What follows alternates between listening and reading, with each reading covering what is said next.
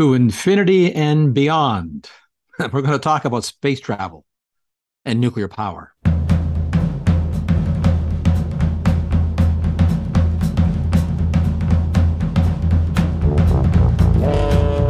And yes, I know that quote, that line comes from Buzz Lightyear in the movie Toy Story. I know that.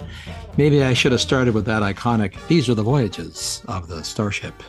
Anyway, because if you're a student of all things to do with space travel, here to tell you it's always about energy, the combination of gravity and distance, the need to survive, to get there in some length of time that's during one's lifespan. It's always about energy. That's a lot. You can learn a lot about energy realities through the lens of something like uh, rocket ships and aircraft.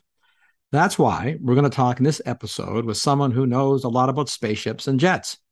And I'll confess for doing that because, you know, well, I, I love those subjects and I'm kind of jealous of our guest, Terry Virts, who has done in life things that I've only dreamt of doing, from flying supersonic jets as an Air Force pilot to going into space as an astronaut, not once, but many times. In fact, was commander of the International Space Station.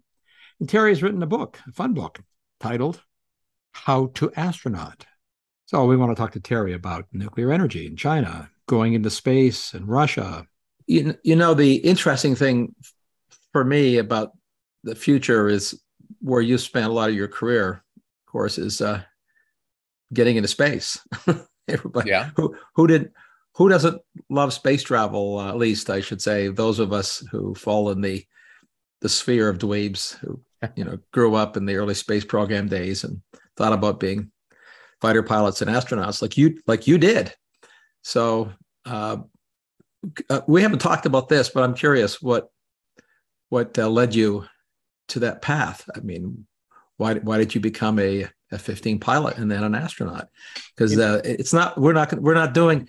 We're going to talk about energy in this show for sure. Eventually, we're not going to talk about how horrible the world is and all the crises we have to solve, but we'll do something much more exciting, I think, which is the promise of the future. But you know, that's a, a pretty interesting choice. I'm curious what led you to led you to that. You know, I when I think back when I was a little kid, probably four or five years old, the first book I ever read was about Apollo, and I, I have this memory of this cardboard black and white book, and I, uh, there astronauts were going to the moon, and I thought, man, that looks really cool.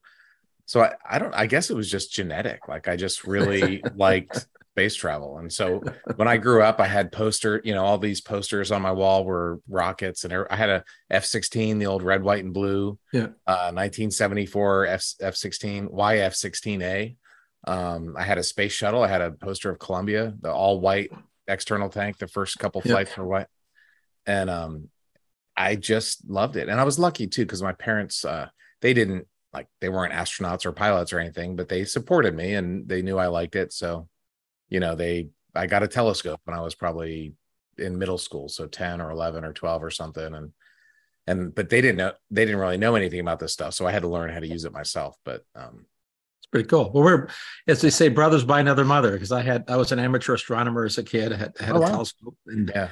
my parents encouraged my interest, and I was uh, my my my room was plastered with um, uh, posters. Of yeah. course, I'm I'm a little older than you, so my posters were plastered of the Gemini Mercury programs because that was what was immediately behind. And lived grew up in the Apollo era, watching you know the first moon mm-hmm. landing, and thinking about you know uh, because I as, as a young immortal, I raced motorcycles briefly, a Grand Prix, and I like wow. engine. I like I like going fast, and I wanted. I had to a motorcycle. Yeah, see, so I wanted to I wanted to fly uh, fighter jets. Uh, when I graduated with my degree in physics, uh, there were no jobs. I thought, well, I'll just join the Air Force. And mm-hmm. and as we've talked about earlier, I was that would have been I would have been flying Phantoms at that time. Yeah, which were just beasts. I asked for that at a pilot training. That was my number one choice. They still had F4Gs for like a few months after I graduated. I, I didn't get, I got an F16, so I did not complain. But it's a cool air, cool airplane.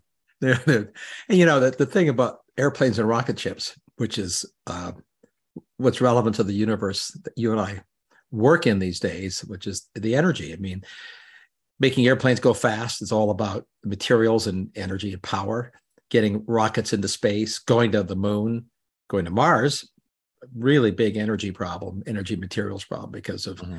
materials to keep people alive, you know, the food mm-hmm. and fuel, materials to protect them from the uh, predations of uh, of Mhm. outer space. Yeah. And um, and, but it's power. It's about power and energy. Um, Mhm.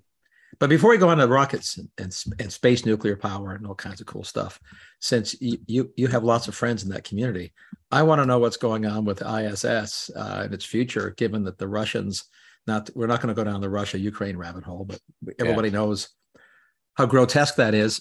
But so Russia's pulled out, so they're going to pull out of ISS. Yeah. Uh, Does that, my read is it doesn't, I mean, it's the International Space Station for those listeners who are not cognoscenti, about what ISS is. Mhm. So they pulled out, they were partners. That was one of the great Cold War victories was to finally partner with Russia. And as you know better than I do, we used their engines there to get our astronauts in orbit for a long time because they have great, great rocket engines, but no more. Uh, and now they're pulling out of the space station because, you know, they invaded Ukraine and we sanctioned them. So, but it, I just read that that pull out doesn't mean like tomorrow, or is that wrong? They, they're, withdrawing by 2024 or something like that. Yeah, they they said it it was kind of funny, Mark, because I actually wrote an op-ed. I wrote an op-ed on February 24th that said, "Man, have they crossed the line that goes too far?"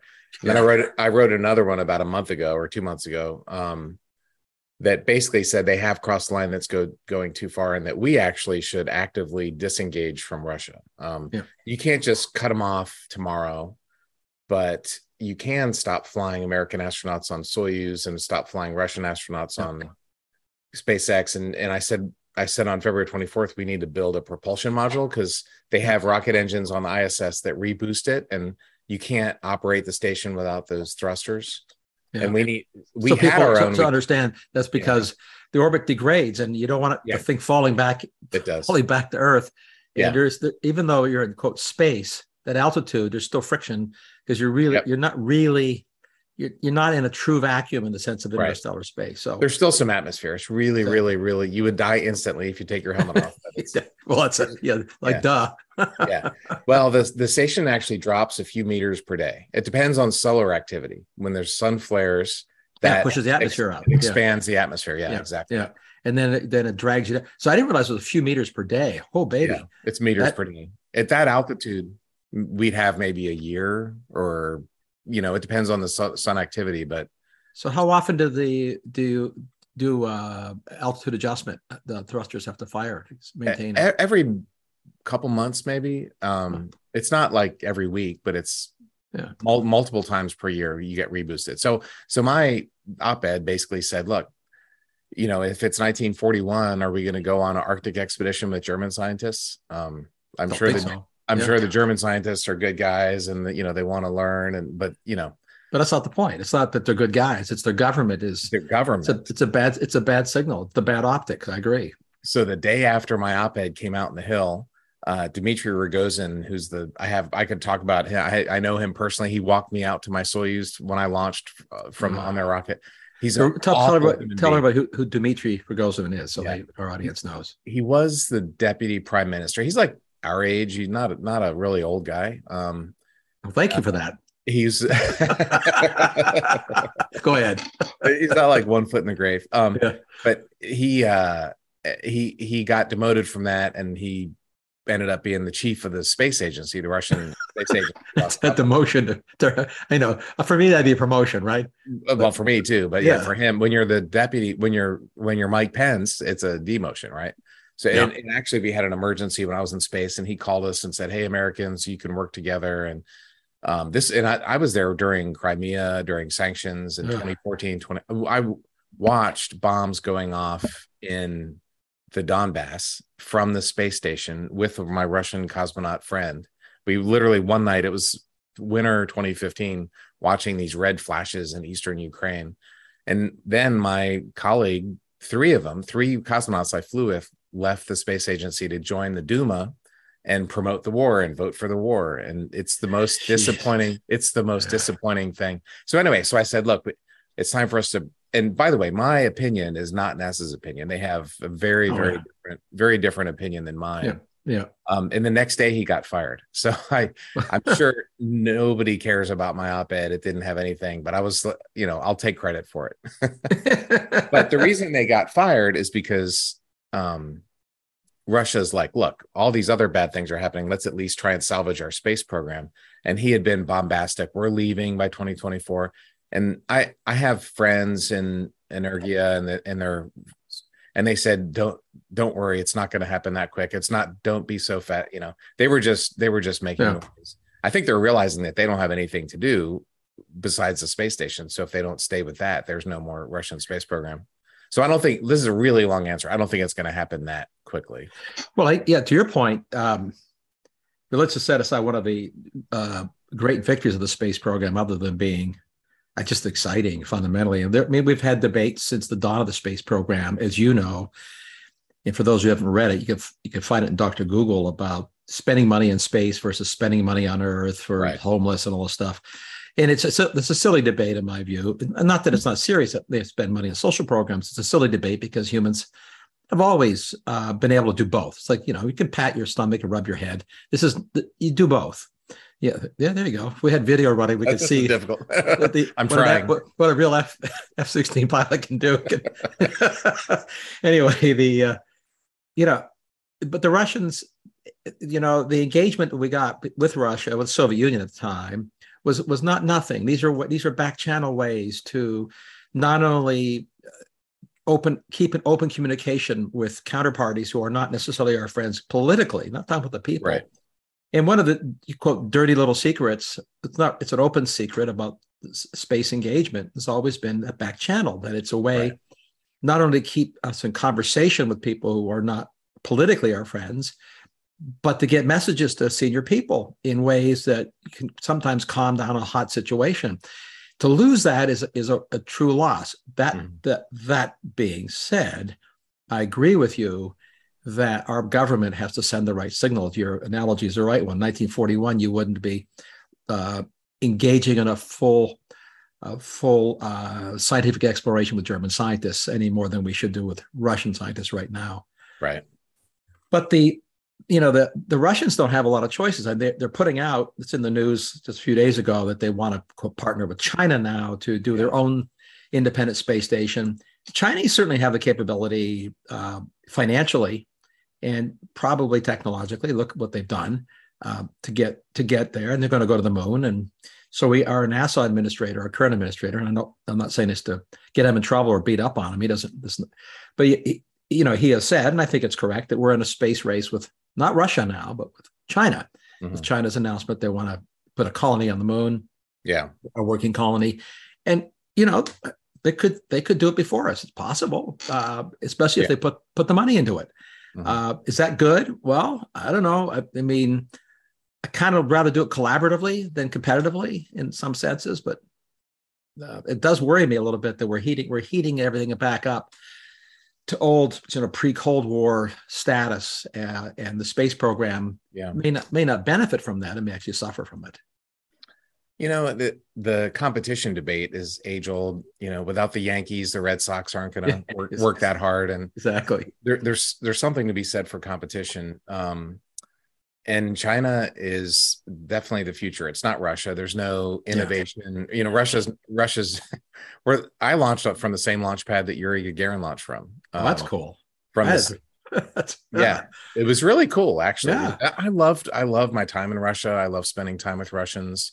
I have a lot of great Russian friends. Um, I, I, I it, it really pains me to see what's happened there. But the reality is that just their culture, the the kleptocracy that Putin has, the future is not Russia. The future, no. is, the future no. is China, and um and the and the Chinese vision of the future is not one where we all hold hands and have democracy and no we're all equal co-partners. They see themselves as being the the dominant number one, and um well, it's I mean, you one would expect that they would adopt. In fact, they publicly said this. Their uh, foreign minister's view of space is the same as their view of Taiwan and Hong Kong. Right. Uh, it's not not it, they don't share our um, our long term vision as you and and I I think the reality is we we are now and will be in competition with China for whatever happens with regard to the moon and who knows Mars they right. might they might chase Mars but I want to come back to the space station so here's yeah. here's the really important question this is we talked about Tom Cruise in the new movie mm-hmm. and you know you, I mean you gotta love Tom Cruise you probably I sent you that funny little yeah. Photoshop with Tom Cruise in 2058 with Yeah. Top Gun 3. It's Yeah, exactly.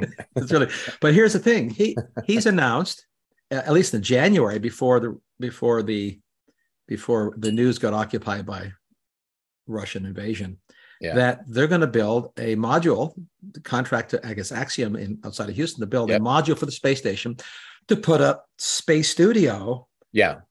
in space so he can shoot weightless stuff instead of the vomit comet for you know what is it 25 seconds uh, Yeah. weightlessness 30 Yeah. seconds you can you're going to be weightless so i mean good for him but is it going to happen do you think are they actually going to build it and put it up there Um, well, Axiom is building modules. They're they want to. Yeah. They're one of two or three companies building private space station. They're going to build theirs on the ISS, Yeah. and then once it's ready, they're going to detach it. So I think that's going to happen. Will the studio itself happen? You know, that is millions, tens of millions of Yeah. dollars to build that Yeah. module. yeah but they spend 400 million dollars making a movie so you know The seat to get each person there is fifty-five million. So it's not yeah. that you have to build it, you have to maintain it, and then just to send people to and from. And the module I saw, it was a big round, uh, kind a of big inflatable ball right it's just yeah, uh, but it yeah. doesn't. I don't think it had windows. If you put windows in it, it's going to make it very complicated and expensive. So if all you, all, the only thing you're going to get from that is um, floating floating, shots is floating. Yeah. But you can film floating on the. I'm I'm in. I've been talking with Zero G Company Yeah. to film some projects on their uh, Vomit Comet uh, on the airplane, and to get cheaper yes, it's two or three, it's two or three zeros cheaper. I know. So and you, if you really wanted to make a, a, a bigger vomit comet, just uh, buy a uh, a used seven four seven. It's got a or bigger A cavity, three eighty, yeah, or A three eighty, or yeah. you know maybe the Ukrainians will start rebuilding their um, the the uh, the Antonov. What is it? The An- Antonov, uh, Antonov. The Antonov. The Russians just destroyed the one the there. factory. Yeah. Yeah. Yeah. Um, But uh, no, I mean it's it's it's it's a funny news, but because, Yeah. but but you're right. I mean, actually, what your, your point about the space studio is a point I've made for many decades about space solar power.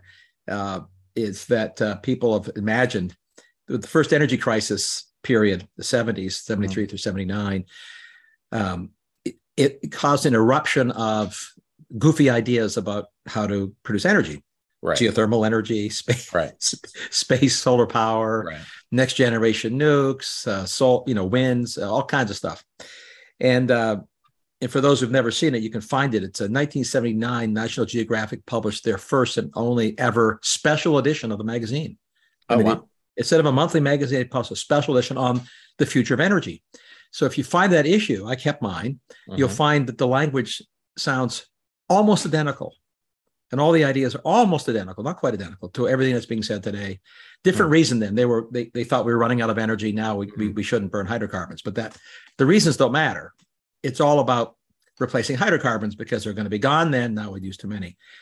But the space solar power, I always made the most fun of for the very simple reason. If you did the economic arithmetic, right, assume future space travel's cheaper, but the gravity well, how many tons of stuff do I have to put in orbit at a cost per ton to beam energy back to Earth with microwaves versus just build more tons of stuff on Earth, put up with the lower, uh, you know, the cyclicality, just build more of it here. The- right. You, you can't, you couldn't come up with, it, no matter how imaginative you were, you couldn't come up with a, a, a ratio, a scenario where it wasn't just at least 10 times, more like 100 times more expensive to, to do the space solution. Right. Well, there's a similar thing, uh, Mark, on, on the moon. You know, we're, we want to go visit the South Aitken Basin, the South Pole of the moon. Yeah. There's some permanently shadowed craters, Yeah. and there's a lot. There's water in there from comets fly by, and the tails are water, and they get deposited. But it's 40 degrees Kelvin, so it's minus 400 Fahrenheit. It's crazy cold. yeah. I think that's, yeah, exactly. And if you step in a shadow, you're not, you're, you're just a, you're essentially close to absolute zero for functional Well, purposes. like Christmas story, right? Don't put Yeah. your tongue on the pole. Um, it's buried under meters of regolith, which is the fancy term for dirt. Yeah. And that nat- moon dirt is nasty. It's like crushed glass. It's really bad dirt. And so there is water there, but you have to build an army of robots that that have to get get the water out from 40 degrees Kelvin. Yeah. And then you have to clean it and purify it, uh, you know, get all the moon dust out.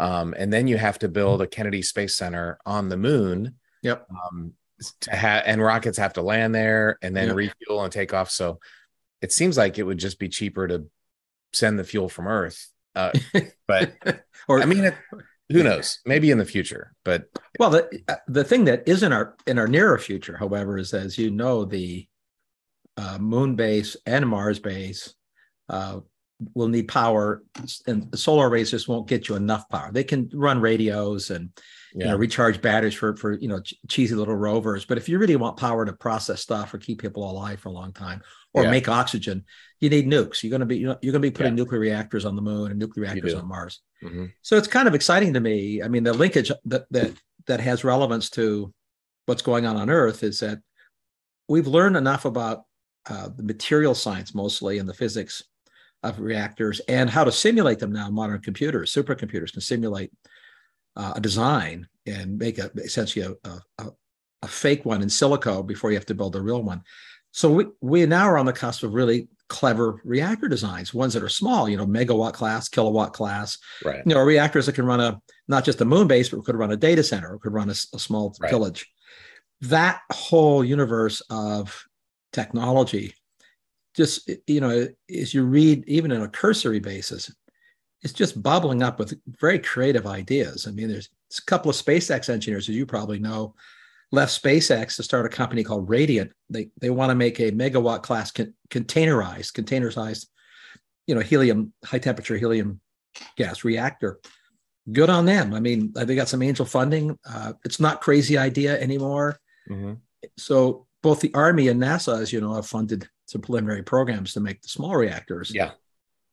You know, th- those those will work. I mean, they'll they'll make them work. The trick will be, can we make them cheap if we start producing them in factories? And I Mhm. think that's not that's probably the single most interesting energy Mhm. vector for the relatively near future of anything anybody's talking about. Yeah. A company I'm working for, uh, doing consulting for, they have a guy there that's into nukes and hit micro nuclear or that. Right. He is a big proponent and there's some really promising things. The the the fuel lasts forever, you know, not forever, but a long time. Very, very small amount of uh very small amount of uh waste made. And you know they're containerized or very very little maintenance. There's a lot of there's a lot of good things to say about that. And like you said talking about space that's what you need. I the last the last book my how to astronaut book there's a 51 chapters of different aspects of spaceflight and one of them is how do you get to mars? Yeah. and having nuclear power is a big part of that um basically essay i wrote for a couple things you need it once you're on the ground just to keep just to run the air conditioner and you know for the astronaut But you got to get there faster. This this this Yeah. this eight month trip is a no is a non starter. It's a no go. You just can't be doing. I, it. I think it's a non. That's exactly what I think. Um, Yeah. Because it it's not the eight month trip; it's the three year trip. Because well, it's the total. it- yeah, the total Yeah. round trip because your windows every two years. So you got this yeah, crazy. I think most people, if they don't understand it, you, they can think about it, right? You know this, but the, since everything's the, the planets are moving, and Yeah. you want you you want to get there with the the least amount of energy. You're, you're coasting, right. so you have to do all the geometry to figure out when your window is to get from Right. Earth to the closest approach to Mars. That close approach doesn't happen constantly. If you don't want to do it that way, you need to accelerate the whole time. You don't accelerate and drift at high Right. speed. You just push it, which means you need a nuke, right. right? You could you could Electric go down. propulsion. Yeah. Yeah, you can go down to a hundred day transit instead of a eight months, so that the round trip is no longer three years in space, Mhm. which increases your chance of something failing and then everybody dying, or it increases your chance of a solar flare, flare killing Yeah. everybody. I mean, it's just.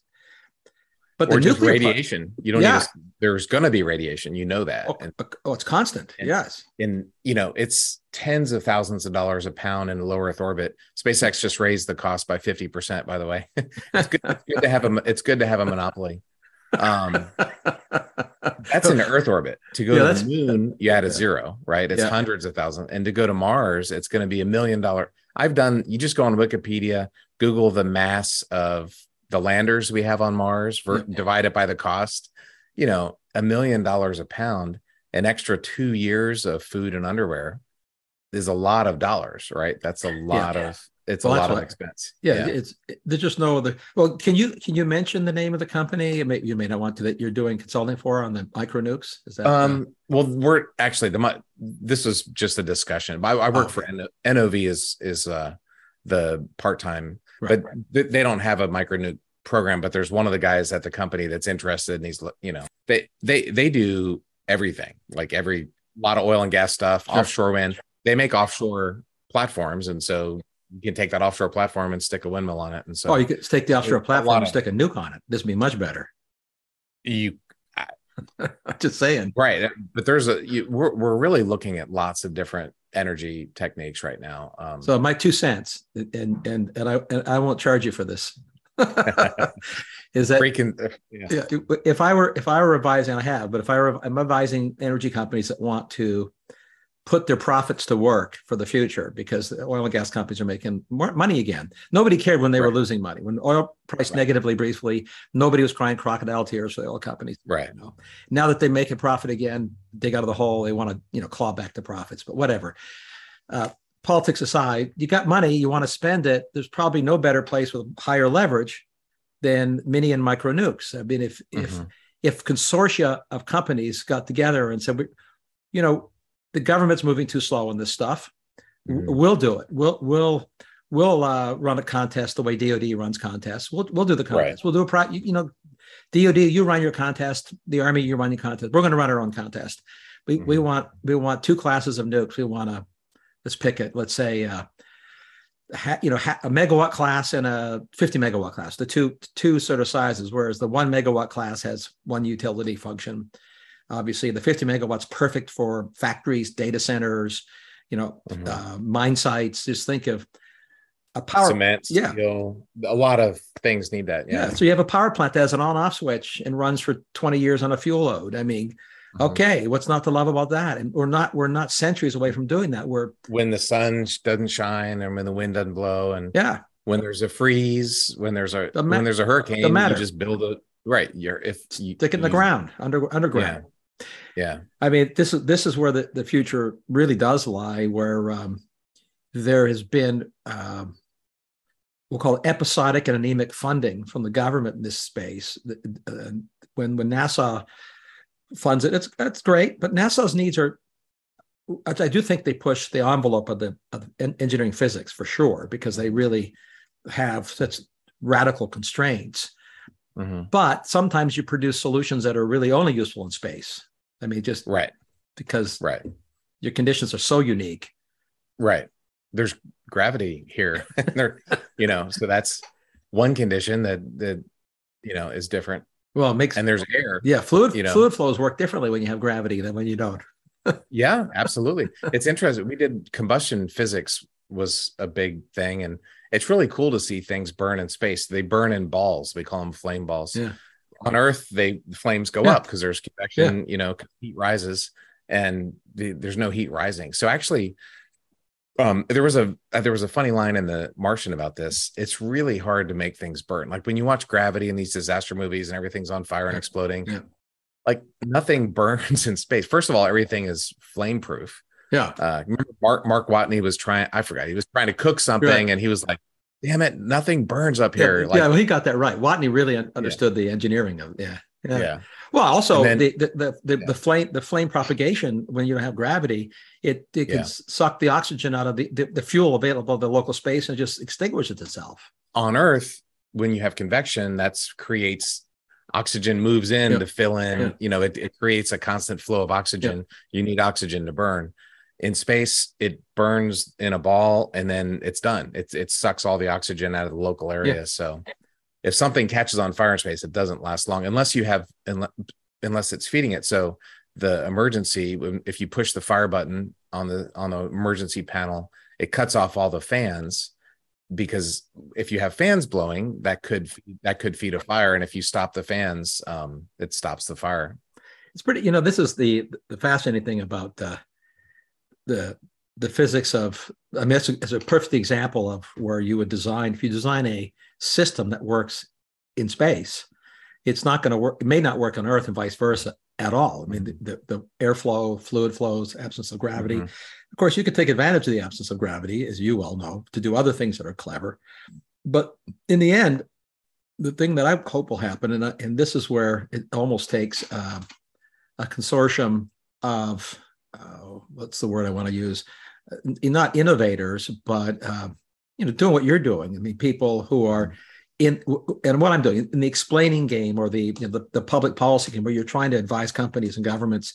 So what what should we do? Because one of the most common questions I get, and I'm sure you get it as well, and you and I've talked about this, is when I explain the reality of energy and what you can't do, what people think they're doing, that you know, electric cars are going to eliminate oil use. They're not. Mm-hmm. You know, they're just they're just not because you have to do something else, which is dig up, you know, lithium and cobalt and nickel. But then the question is using coal-fired power plants, and well, not only coal-fired power plants, oil-fired machines, because you can't make a right. you can't dig up a twenty-ton pile of rock with a battery-powered machine twenty-four hours a day. Right. It's just you got to use oil. No, but I mean to point, and then mm. you have to process it with with coal fired electricity in and, China, right? Yeah, in China, right. and they use metallurgical coal to make that, and they right. use natural gas to make the anyway. Right. So you tell people that the most common response would be, "All right, okay, you've convinced me. This is not the solution to replacing hydrocarbons. What is? It's all there's always, which is what right. you're engaged in. I think with NOV, where everybody is trying to answer the question. All right, if you're being honest about the solutions that are being proffered, they aren't going to solve any particular problems that are being presented, which is we we need more energy and we need more energy without burning more stuff. What's the alternative? And the answer is all mine is always the same. You can't you can't solve the problem with quote efficiency. That doesn't solve anything. In fact, increases demand because it lowers costs. It's always nukes. Nukes nukes are the, the single biggest uh, change humanity could make to adding yeah. to our energy supply if you can make them cheap and, and reliable. I mean, cheap and reliable right. is uh, is a materials problem. But the problem, you know, I, I think you you were hit on the solution exactly because the the big nuke projects, the big eight billion dollar, oh, yeah. ten billion dollar, fifteen years, um, the government. There's just so many headaches. The EPA. I'm from the EPA, and I'm here to help. Uh. Um, the public irrational fears. Those projects just don't work. And I think, and eh, you know, also in the oil and gas sector, we haven't built a new refinery since the 70s. No, not in America. I, I, don't. Yeah. I don't think people understand what a problem that is. Oh, it's um, it's well, what's worse than that. I mean, not only have built a new refinery in the last 18 months, this administration, and this is not a political observation because this this, this yeah. goal started under the Republican administration, have have accelerated at the push to convince refiners to switch off of making diesel fuel to make biodiesel. So we've taken offline about a million barrels per day of production capacity to make fuel for cars and trucks. And then when there's a shortage, we have actually less capacity. We have the physical capacity is the same, but biodiesel, we, but first, it's much more expensive. There's not enough biological yeah. material to make enough biodiesel. So we took offline capacity. Then instead of expanding it, and he said, why did why did diesel prices go up and make it more expensive to ship goods to my home with Amazon? Well, because the government said, I'm going to pay you, the refiner, money not to produce diesel fuel. Right. Well, this is right. this is crazy. There is so I'll another observation. Another uh, another company that I'm working on is not biodiesel. Biodiesel is generally soybean oil yeah. or fat oil, grease, that kind of thing. But mostly it's That's virgin soybean oil or palm oil or something. Yeah. Right. But there is a there's a different you can do renewable diesel from uh cellulosic, so sure, plants. Sure. Yeah. So yeah. there's infinite corn and that kind of stuff. Wait, you can you can use waste. A lot of waste. That. But there's you know all the all the but it's expensive. It, that's expensive. That's the point. I mean, it's expensive, and of course, it's inherently inefficient. That's why it's expensive because what you're counting on is the low energy density of how you know plants grow at very low energy densities. You have to use lots of land to produce the yeah. same net gallon of uh, propulsion propulsion fuel. You can use um, pyrolysis. Actually, Hitler did this in yeah. World War II when we we bombed his uh, oil, so he was using pyrolysis sure. to make diesel for his army. Yeah, um, sure. But well, pyrolysis of coal in his case primarily, but he, yeah. he could he did some cellulosic. You know where pyrolysis began is a is a conversion of a, a, of either cellulosic you know waste, but mostly coal.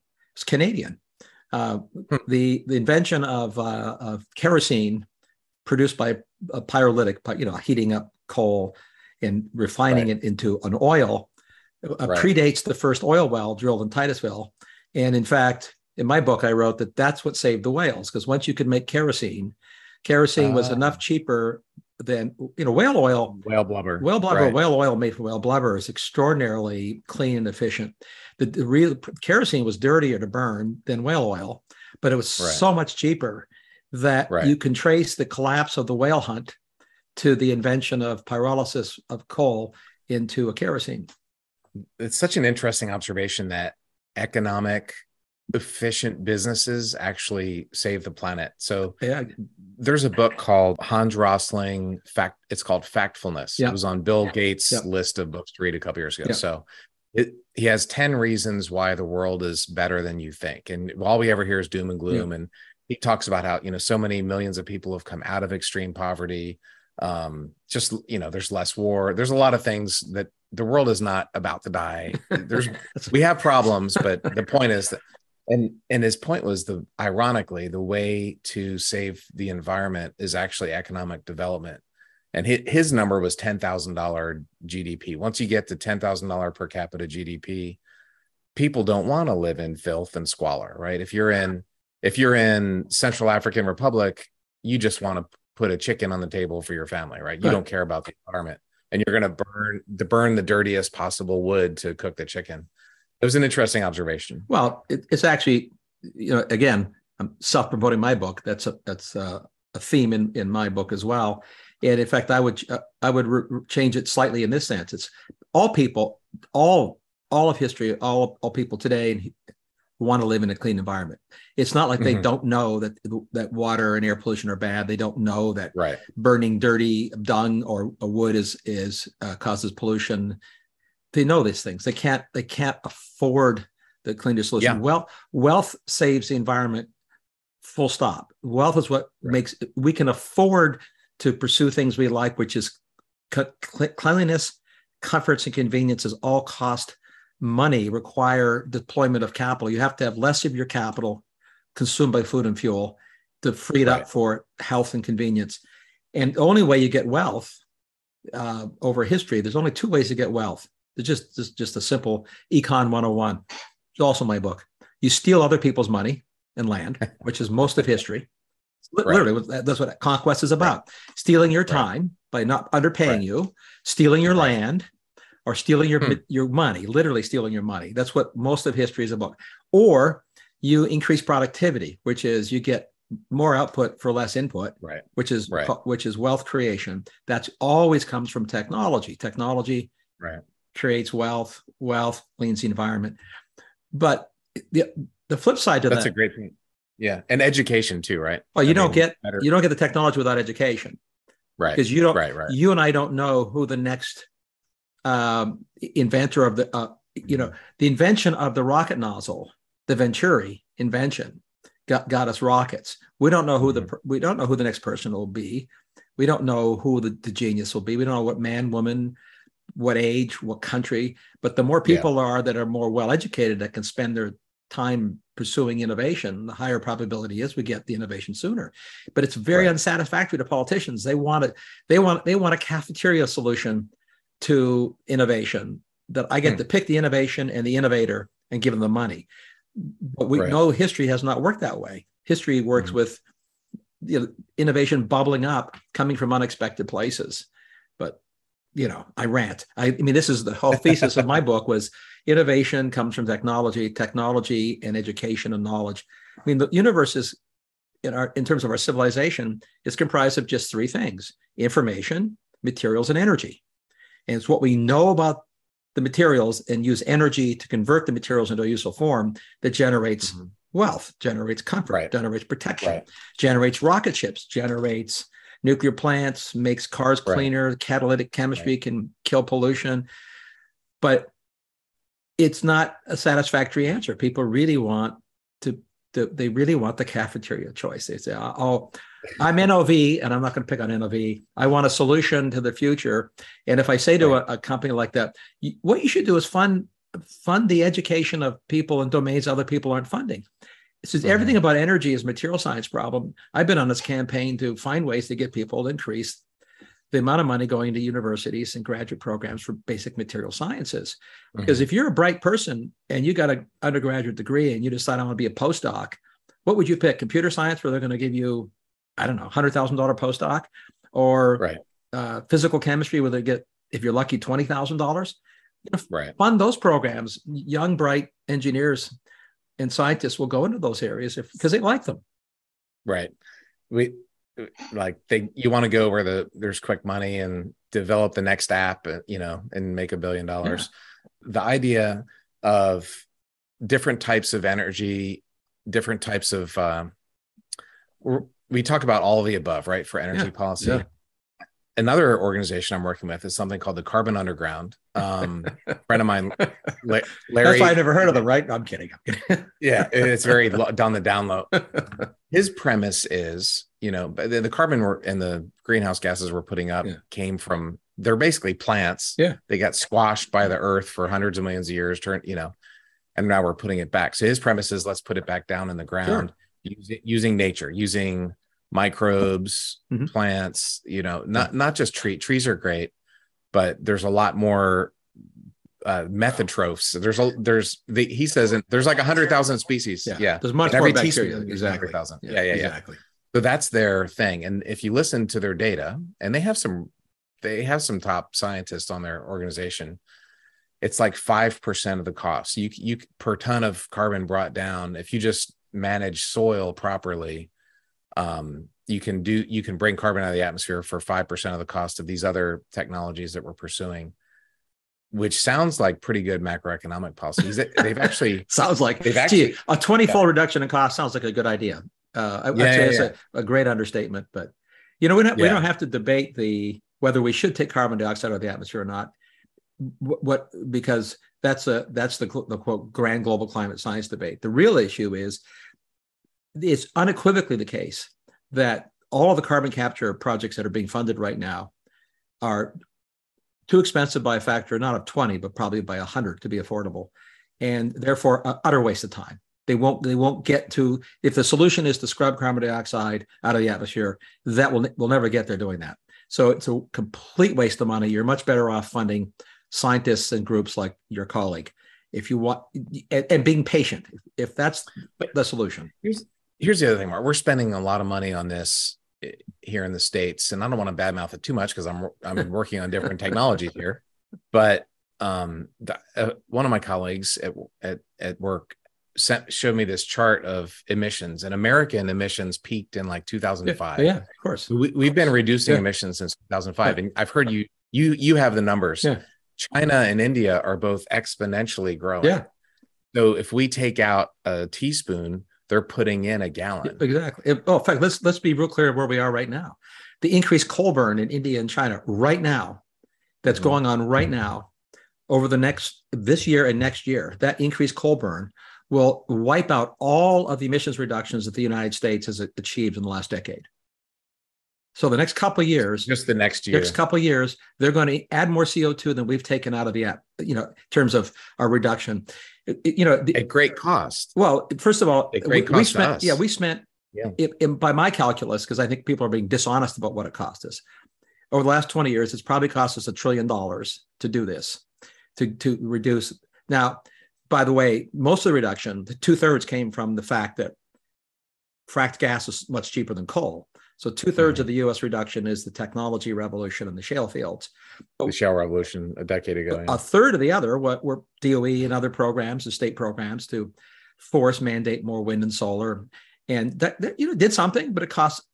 I'll, I'll use I'll use the the the the, the non the non the, the direct numbers, maybe half half a trillion dollars to do that, and in two years, China and India are adding more than that back because they're they're going to they're increasing their coal consumption, coal production right now by like 300 million tons a year. So it's it's where do they get the coal? They they, they mine it themselves, and they and they import. They do both. So they were buying Australia. they were buying Australian coal, but China's in fight with Australia politically. Yeah. So they're just increased their own, own coal mining. Germany's increased its coal burn, and what they do because they want to use domestic coal, they use their their crappy brown coal which is dirty and low energy density. So why is Germany burning coal? Well, because they did something stupid. They thought that they could you know, provide all their energy at that high latitude with crappy with sunlight and, and lousy wind with wind and solar. So, so they've been buying Russian gas. Russian gas gets cut off. What do you do? You, you burn coal. Their their prime their former chancellors are the chairman of the board of ah, the Russian gas. I, that's crazy. You can't make the stuff up. But but your but your point is is there is there is the right one. If you look at where the United States is in terms of what we could do and what we want to do, if you know where the where the the climate debate is irrelevant in my view. It doesn't have to be addressed to come to a common solution. Is the world needs more energy to get to the point you and I talked about earlier to have more wealth, and the more energy has to be produced less expensively. No matter what one thinks about climate change, you need more energy at lower costs. If yeah. you want to emit less stuff of all kinds, that's all a technology uh, issue. We should be collaborating on that. We shouldn't we shouldn't be squandering money on things that just don't work well. They're expensive. It's it's mm-hmm you know, it frustrates me because it's immoral. To your point earlier, that people in Africa that are poor, people in Asia that are poor, they're thinking about they would like to live in a clean environment. They would like to have a car one day and air conditioning. Right. But they can't right. get there if you make their energy more expensive. Yeah. And and and Mark, there's uh, two things I saw from space. One, and this this hit me on the fifth, it was my fifth night in space. I was looking out and I I could see people at night in city lights. And I thought, you can't tell there's people on Earth during the daytime unless you know what you're looking for. You, it's just you don't you don't see people, but at night you see them yeah. through city lights. And then it hit me as I was flying over Africa. I'm like, man, there's no lights down here. There's a billion people there, and there's no lights. Yeah, just on the bottom and in the in the very top corner, right? Egypt and the bottom of South Africa. Yeah, exactly. And so exactly. And so what what you see is wealth, yeah. not not population and that was a really profound thing and then i helped make an imax movie called a beautiful planet it's a great film toni myers directed it jennifer lawrence narrated it, it it's a great movie but um it's called a beautiful planet it's yeah. a beautiful planet yeah. like the earth is not getting destroyed right now right that's for Except, sure there was two things that i could see China is just a giant brown smog. There's like amongst astronauts, you can never get a picture of Beijing because there's so much smog. My friend Scott Kelly got a picture, and we were like, "Dude, how'd you get that picture?" And they had had some national holiday where they stopped burning coal for a couple days. Well, was that during the Olympics? Because what happened is they shut down all the yeah. uh, coal plants in the in the penumbra of Beijing, especially the right. ones upwind. Yeah, that, yeah. must have been during the Olympics. But they do that every once in a while oh, yeah. for Mao Zedong's birthday or whatever. Um, and in India, India was really smoggy. Yeah. But other than those two places, I never saw pollution. Now that, that's just your eyeball. That you, you know, that's not scientific; it's anecdotal. But you could see a lot of pollution, and this was back in 2015. Yeah. And and that exponential rise, they're burning so much more today. Yeah. If you ever fly to Be- I'm I'm not going to go back to Beijing because I've been very critical of the regime because they imprisoned a, fr- a friend of mine, uh. a journalist accused her of being a spy because she has an Australian passport to the point you just made. Yeah. Um, but it's like you're landing on Mars. When you land there, it's just this orange outside the airplane. And the other one I saw that was really horrendous um, was, and I'm going to have this Washington Post guy that just wrote an article about it, the Amazon deforestation. Yeah. Uh, and that's been accelerating, unfortunately, because of the government they have now. That's bad. Like climate change is going to end within a within a few centuries there's not going to be you know there, there's there, we're not making any more dinosaurs so climate change is not forever but but species extinction is yeah right? i agree and, and and one of the and you know you, as you well know a lot of the forest clearing is not just this government because it's very hard there's a lot of rogue uh, uh, mm-hmm. activities in farming in in uh, in brazil and it's all about clearing forests to grow uh, things like soy for biodiesel because you can do it cheaper there because the growing season and also because you can do it illegally illicitly and you, right. you sell into the global markets and nobody knows where the oil came from and that's an interesting point. I never heard that. Yeah. They're they're growing soy in these cleared or palm because I know they're also there's also cattle. Yeah, yeah. Well, cattle because it's high value, and again, you, you do these things illegally off the book, so to speak. And right in international right. traders, I mean, one of the the the biggest uh, dirty little secrets, literally dirty little secrets, is how all commodities are traded through through um, uh, you know black trading pools where you can't you can't trace the cobalt or the palm oil, Right. and and you end up driving your virtuous Tesla or your biodiesel car, Right. but you're actually causing environmental degradation somewhere. But your your observation, and, I, and I'm jealous because I when I remember I was first pictures I saw pictures from space, and as a at that time a young aspiring astrophysicist, and I'd already given up on being an astronaut, but and then I gave up being an astrophysicist.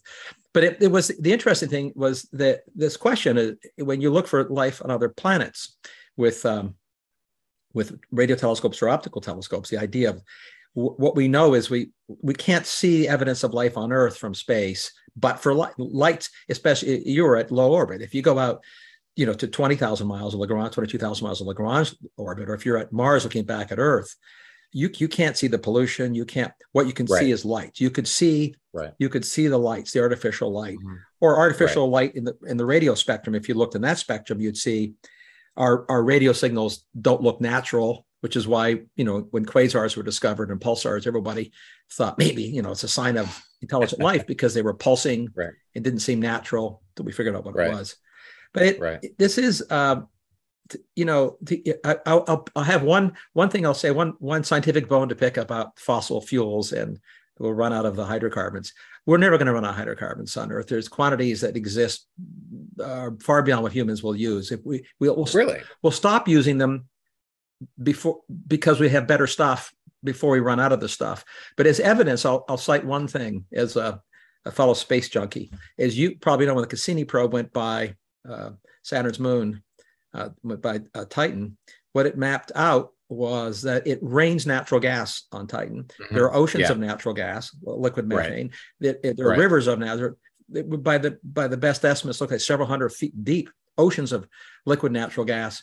So Right. since the last I checked, dinosaurs didn't have space travel and go there to die. Right. It begs the question, which we know the answer to, is you know whiskey tango foxtrot. Why is there why is there natural gas, that fossil fuel on Titan, and on, I think on Ganymede, but Titan is the big big Kahuna here. Right. And the, Right. the answer is it's it's formed naturally. Um, so does oil form naturally? Yes, we actually know oil can be formed naturally. As a, do we know it's formed from bio biodegradation of of plant matter? Yes, that too. So one of the great uh, experiments the Russians launched years ago, the astrophysicist Tommy Gold wrote his book Deep Hot Biosphere on this subject before he died. Was the Russians tried to determine by drilling deep enough back to your geothermal aspirations to go down to the you know through the crust of the mantle to find whether or not i- if you could and you had to be very careful about cleaning everything to the surface could you find natural gas or or deep oil that had no biological signature there was no no biological material in it and you know it's hard to do that because it gets commingled as it comes up the pipe and the surface but that was Right. the goal to prove Uh, whether or not there was natural gas being formed abiogenically deep within the earth well, we know it can because it exists elsewhere, and we actually have since Right. shown that natural gas can be formed abiogenically. Whether geophysically that's the predominant source of gas or not is does doesn't matter. The access to oil and gas, not to beat this to death, is determined by technology, not by the underlying resource. We even know in the shale fields, the sort of the, mo- the molecule ratio, the, how many how many oil gas molecules are in the rock versus how much do we get out you you know, we're Mhm. probably getting, depending on whose estimates you believe, anywhere from five to fifteen percent of the molecules out. More likely, Wow. more likely on the average, it's less than ten percent of the molecules are being released the way we do the extraction. Could we do it differently to get, say, three times as many molecules out, get twenty percent out? Sure, I can. I can. I mean, I can point you to technical literature that can show you that we can. We can, in theory, get it out, but it would cost more. So this is we're, Yeah. we're back to the argument of well, how do I make it cheaper? Well, I'll, I'll find technology, some innovation that'll make it cheaper. That might happen before we get fusion. In fact, I would take that bet in a heartbeat. We're going to find a way, way to get more oil and gas out of rock before we make fusion practical. Well, we have EOR, right? Well, we already have that. Sure. Enhanced oil recovery, with and that's like frowned upon, and Yeah. you can't even say the word. No. And we, so what it is is you take carbon dioxide Yep. and you pump it underground, and that pressurizes the well, and it pushes more oil and gas, out. Yeah. Right. And uh, and the It- carbon dioxide stays there So, it's win-win. so you get sequ- but the, but right now the EOR the, uses natural forms of CO2. So the the trade would be collect Right. industrial CO2 from power Right. plant. Right. That, but environmental community does not want to do that because it sounds like you're promoting oil and gas. Whereas exactly. what you're doing is promoting cheaper energy at a net lower in, uh, carbon footprint. Why wouldn't you like Right. that? My oil and gas take is look, as long as we're using it, we should use it as efficiently as possible. Think. And you should get every drop out of the ground. Yeah. That way you you need less wells Sure. and you're and you're not just wasting it. Yeah. Like like the Keystone pipeline. Well, there's already a Keystone pipeline, but they were gonna Uh, add add add, one. Right. Yeah. Yeah. Um to cancel that is just insane. Now I know. so now now Canada ships its gas to to to China Right. um and and you have to use train crude by rail It- you know know. you burn more energy to transport the crude and if you, in other words if you're going to use oil you should use pipelines because that's by far the most efficient way to do it Cheapest, safest, cleanest, most efficient. right In fact, on that same thesis, if we want to reduce oil use in transportation, if, if that's really our goal, I mean, if we're honest about it, and we want to spend your and my money and everybody else's money by use collecting money from taxpayers, give subsidies to people to drive a vehicle that uses less oil, like a battery powered car. It doesn't use zero oil, as we've discussed. It uses Right. oil to make the batteries. Well, Right. why wouldn't you give the same amount of money? In fact, I'll, I'll, I'll do it differently. Why would you give half as much money in subsidies per unit of oil saved for somebody who bought a more efficient internal combustion engine? To your point, if the goal is to reduce oil use, and I could get Yeah. twice as much oil savings per mile by subsidizing a person buying not an EV, but buying uh, the most efficient Toyota, the most efficient Honda internal combustion engine. We don't do that because we're not being honest about the goals here. That's a little bit of the problem. here's here's my thought on that i've been because i've been thinking about my next car i'm looking at a plug-in hybrid Well, that's Um, but that's a that's a no brainer. I have you get yeah. you get 20 miles if you're just Yeah. driving around town Yeah. it's free yeah. Well, right free. You, you're you're you're gasoline free while you're driving short distances around town, right? i have got solar panels so i'm charging from Uh, my we're going to follow the solar panel food chain to eighty percent of true. silicon It- made on coal fired it comes from China. africa and china i know i know, So, but my point is you the the amount of batteries you need is much less. Oh, I- I'm hundred. I've been trying to Yeah. convince my daughter-in-law to buy one of the new Volks. I think the one of the best plug-in hybrids is the new the new Volkswagen. Mhm. Um, just in terms of its quality, construction, and right. I 100%. So if you are commuting low in a in a downtown area, you can plug you you don't care if your car takes you want to you want to use an inexpensive overnight charger because the Right. superchargers are expensive. Uh, right. It's a perfect solution and not only gets you Yeah. off grid driving around town, it takes partic- any kind of pollution out of the congested area. When you want to go on a longer trip, you have a gasoline engine. The energy density of Yeah. gasoline is literally 5,000% better than the best battery. It's just so And much batteries. Yeah. And I'm going tomorrow. I'm going to uh, Air Force Base in Florida Yeah. to give a speech. So I got to drive a 10 hour drive. So you, you'll have Um, gasoline. You're fine. And yeah, so that I think that's the solution I want. It's and and yeah, a lot of times the moderate solution rather than doing the extreme solution for a lot of problems in life. But you mentioned the, the car I'm looking at, it's a Volvo. It's a pretty cool car, Well, but Volvo's nice too. Ch- Volkswagen, Chi- Chinese owned, by the way, but go ahead. Volvo's Chinese owned. I did not know Yeah. that. I thought it was Swedish. No, it- well, they're still there, but China bought it. Right. I mean, it was China bought near it. bankruptcy. Uh, I think ten years ago. You can Google it and find out the. I forgot the name of the owner. And they they Right. they've wisely done what uh, Tata did when he bought um, when he when he bought Jaguar. It- they left the Mhm. company alone and capitalized it so it can keep innovating. So it's still Right. still Swedish innovation, but it's Chinese owned. the thing there. Yeah. Well, the um Volkswagen, I just read literally right before I came on the podcast. Uh, they're gonna do an IPO for Porsche. They're gonna spin off Porsche Ah, so that they can so that they can get money to make EVs. Yeah, because EVs lose money. But go ahead. exactly. They need more money to yeah. They need more money to subsidize rich people who can buy EVs, which I think is incredibly ironic. But go ahead. So Volkswagen sold 10 times as many cars as Tesla Yeah. last Yeah, year. and their market value And is. Tesla is 10 times as valuable. So the Yeah. market cap per vehicle Yeah, is a hundred times as much. That's crazy. Well, that, for well, Tesla to buy these batteries from China. uh, it, it, it's it's this the, the the market insanity will will end. It won't last because in the end, Right. markets value profits and sales. But right, it's a story.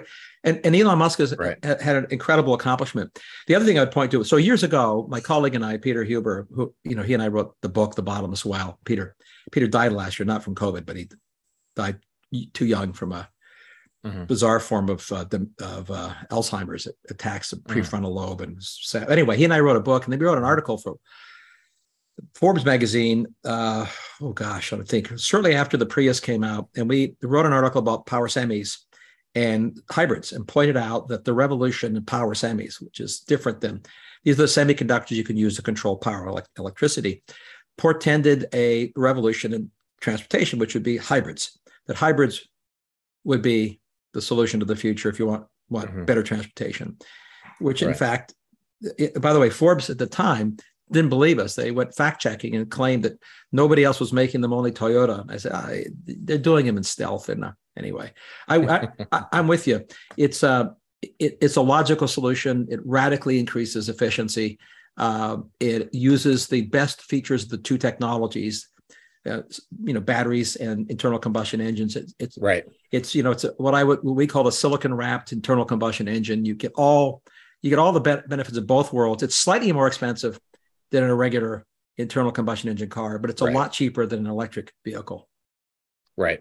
And as the price of gas goes up, your No, you're your your capex is higher, but your opex is less. Oh, and, and of course, if you're in Europe, A if your price of electricity goes up, you're going to be using the That's a problem. Yeah. On that note, we've uh, we've got we've gone. uh, We probably should Wrap it up. we probably should wrap it up. This is uh, We didn't talk hydrogen. Nah. You know, I uh, you know you, That's a whole nother podcast. Yeah, the hy- hydrogen for non-spaceship stuff is, uh, you know, liquid hydrogen is a wonderful fuel for rockets, uh, but uh, Yeah. it's a pretty miserable fuel for uh, on Earth. It's ex- expensive, and again, back to materials. Magic magic catalyst to make hydrogen cheap, great and, and cheap to store. In the meantime, yeah, I'll, I'll, I'll, you probably know this factoid, but all of the all of North America's hydrogen production facilities that exist and are planned, all the announced and all the planned ones together, all combined, will produce an amount of energy equal to about three Haynesville natural gas wells.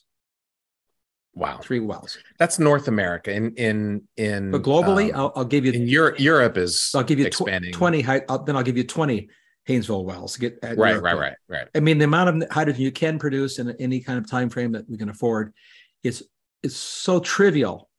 It it it's arithmetic. It just defies imagination that there's all this bizarre excitement over something that's utterly irrelevant to changing the future. Just irrelevant. Yeah. Anyway. It's interesting. That's a I like hydrogen. whole other topic. I mean, it's a proton. Yeah. It's, who doesn't love protons? Yeah. I'm a fan. especially with flying rockets. Terry, thank you for uh, for the uh, giving me the uh, latitude to wander across a lot of territory with you. It's a lot of fun. yeah, it was fun. So, as always, permit me to close by saying that if you're enjoying these podcasts, spend a few minutes to rate us favorably, of course. That's what we all want in the usual places. And as I've said many times, uh, feel free to send me questions and comments. I will again eventually do uh, a, a monologue, a Q&A monologue answering questions. So with that, and until next time, this is Mark Mills signing off for infinity and beyond for this episode of The Last Optimist.